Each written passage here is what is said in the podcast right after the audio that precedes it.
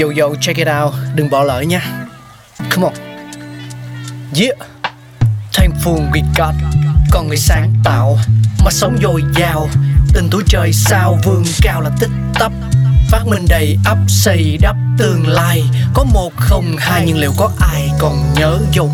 Xin được gửi lòng biết ơn vô hạn đến những con người không ngừng sáng tạo, mang đến những phát minh mới thay đổi cuộc sống. Thankful we got.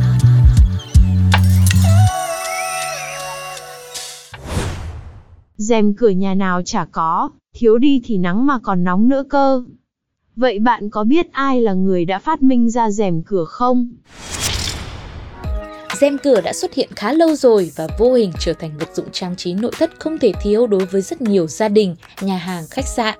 Tuy nhiên, không phải ai cũng biết rõ lịch sử phát triển của rèm cửa như thế nào hay nguồn gốc xuất xứ của nó ra sao.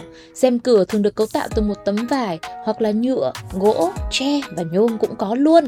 Những nguyên vật liệu này được sử dụng để tạo không gian riêng tư, chắn gió, kiểm soát ánh sáng từ bên ngoài vào căn phòng qua khung cửa sổ.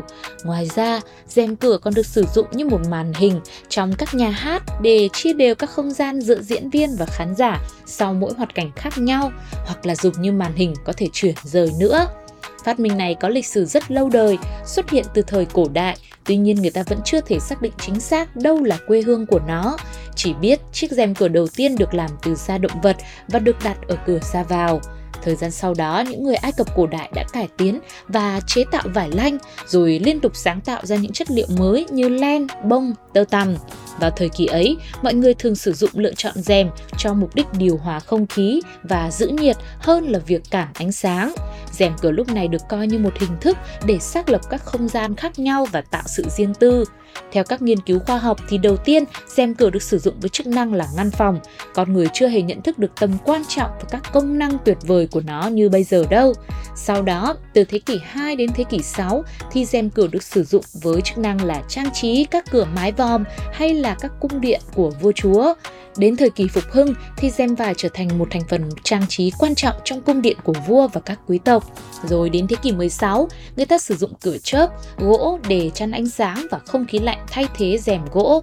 Tuy nhiên, cửa thì không chắn hoàn toàn được ánh sáng.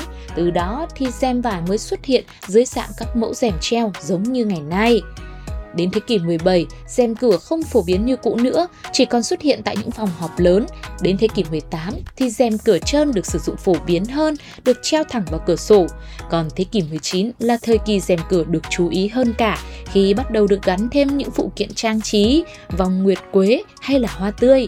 Ở thời kỳ này, rèm cửa được rất nhiều người ưa thích và sử dụng những chất liệu chủ yếu là rèm nhẹ như lụa, vải mỏng, vân vân. Sau giai đoạn 1990, nhờ vào cuộc cách mạng khoa học kỹ thuật phát triển, thuốc nhuộm và sợi đã tạo nên một cuộc cách mạng trong ngành dệt may. Nhờ đó, ngành sản xuất rèm cửa cũng bắt đầu quay trở lại và tăng trưởng mạnh mẽ, đạt đỉnh điểm ở thời kỳ hoàng kim. Lúc này không chỉ gia đình giàu có quý tộc mà ngay cả những gia đình trung lưu bình thường cũng bắt đầu sử dụng rèm vải.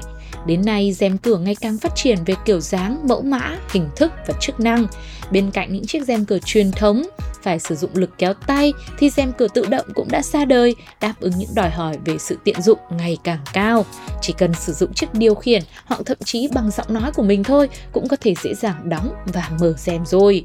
Trải qua nhiều biến động của thời gian cùng rất nhiều phong cách nội thất khác nhau trong suốt quá trình phát triển, đến nay rèm cửa, rèm vải đã trở nên vô cùng phổ biến, xuất hiện hầu như trên khắp thế giới. Nó đã là một phần không thể thiếu trong các thiết kế của mọi công trình, dù là phương Đông hay phương Tây. Với sự phát triển ngày càng mạnh mẽ như thế, rèm cửa vô cùng đa dạng về mẫu mã, họa tiết, thiết kế, chất liệu và cả công dụng nữa. Thế thì trong nhà mình, mọi người thường sử dụng rèm cửa màu gì, chất liệu như thế nào? Hãy chia sẻ cùng với thành phố WeGot nhé! Và chúng ta cũng rất may mắn khi là người hiện vẫn đang được sử dụng một phát minh tuyệt vời như vậy đã thay đổi cả thế giới. Lúc này thì thời lượng dành cho thành phố WeGot ngày hôm nay phải khép lại rồi. Hẹn gặp lại các bạn ở những số tiếp theo nhé! Bye bye! Các bạn đang